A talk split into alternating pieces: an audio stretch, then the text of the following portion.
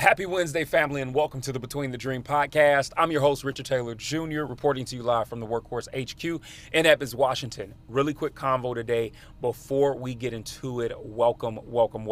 If you are new, welcome. Thank you so much for taking the time to listen to the Between the Dream Podcast. I ask that you subscribe on whatever platform you might be listening on. And of course, if you are returning to my dream team, my thoroughbreds that have been with me throughout this journey, thank you as well. Please continue to share the good word of the Between the Dream Podcast.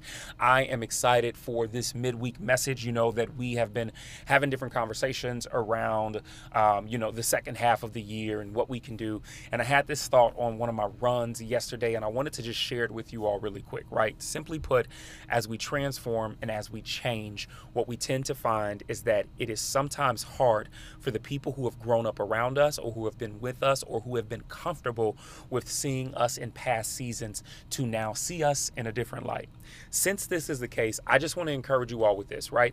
It is okay for them not to get the you that you are transforming into, and it is okay for them not to understand who you are now.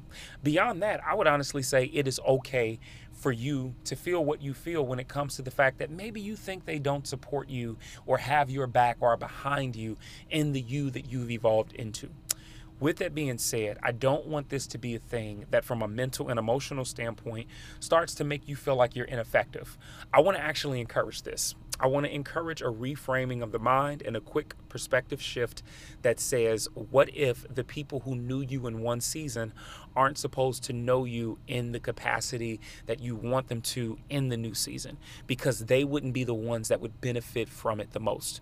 What if your new voice, your new experience, and all of the wisdom that you carry is actually going to be more important for people who are going to be meeting you in the future, or maybe people who aren't as close to you right now, but that will be?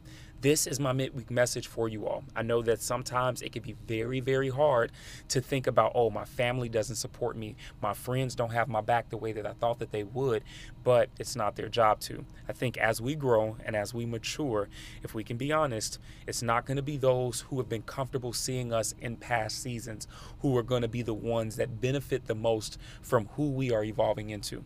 It's going to be people who aren't familiar with us, right? But there will be a familiarity when it comes to what we bring to the earth, to the world, to the space, and to their lives, right? There's going to be familiarity when it comes to your voice is going to resonate so heavily with them. Your actions, the things that you do, the work that you do, it is going to resonate so heavily with them. And because it's going to resonate with them, you're going to be able to have more impact there with people that you aren't as close to now than the ones that you were close to growing up. That's my message for you all. If it helped you, make sure that you share this, right? I know we're real quick and simple today, but I want the midweek message to be something that gives you just a little jolt of energy, a small thought, and some motivation to keep going. So tag me on Instagram, Richard.Taylor Jr., Facebook and LinkedIn, Richard L. Taylor Jr., and of course, Twitter is at TrulyTaylorMade. My website, RichardTaylorJr.com. As always, you're not losing in life. You're not failing. You're simply between the dream.